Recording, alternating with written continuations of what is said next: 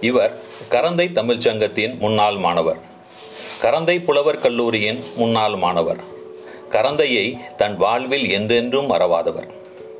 ஏழு வயதில் நான் இழந்த தாயை பதினெட்டு வயதில் கரந்தையில் பெற்றேன் என கூறி தனக்கு தமிழ் புகட்டிய கல்லூரியை தன் தாய்க்கு நிகராய் போற்றியவர். கரந்தை மண் கந்தக மண் தமிழ் உணர்வு வெப்பமாக தகிக்கின்ற மண். தமிழில் உமாமுகேஸ்வரனார் தமிழ் வேள்வி நடத்திய பூமி அது என கரந்தையின் பெருமையை போற்றியவர்.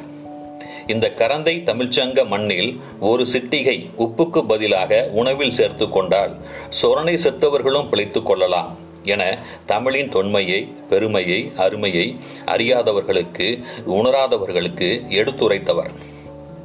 மகாகவி பாரதிக்கு அடுத்து தோன்றிய மகாகவி இவர்தான் என கற்றறிந்தோர் ஒரே குரலில் முழங்கிய போது அப்பெருமையினை அன்னை தமிழுக்கு படைத்தவர் இவர். ஒரு மகாகவி எப்போது சாத்தியம்?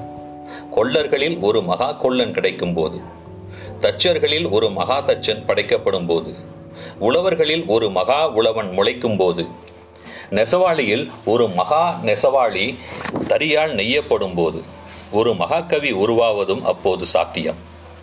அவர்கள் வரிசையில் ஓரிடம் கிடைக்குமெனில் எனக்கென்ன பெருமை? என்னை வளர்த்த மூத்த கவிஞர்களான என் முன்னோடிகளுக்கும் மூத்த தமிழுக்கும் மட்டும் பெருமை. அவன் எழுத்துக்கும் அதை படிப்பவர்க்கும் அது பிறந்த அன்னை தமிழுக்கும் பெருமை என முழங்கியவர். தமிழ் தமிழ் தமிழ்.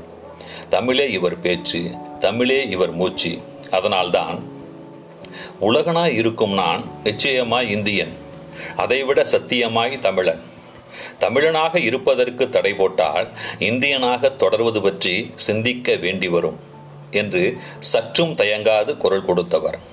இவர் ஒரு கவிஞர் கல்லூரி பேராசிரியர் மொழிபெயர்ப்பாளர் உரை வீச்சாளர் கட்டுரையாளர் திரைப்பட பாடலாசிரியர் செய்தி வாசிப்பாளர் ஓவியர் வர்ணனையாளர் இதழாளர் ஆய்வறிஞர் பாரதிதாசனுடன் பத்து ஆண்டுகள் நெருங்கி பழகியவர்.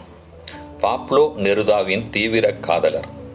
திராவிடம் பெரியாரியம் மார்க்சியம் தேசியம் தமிழுணர்வு உலக மானுட பற்றாளர் என்றெல்லாம் பன்முகம் கொண்டவர். மகாகவி ஈரோடு தமிழன்பன் அவர்கள். இன்னும் ஒரு நூறாண்டு வாழ்க வாழ்க என வாழ்த்துவோம். நன்றி. அன்பின் கரந்தை ஜெயக்குமார்.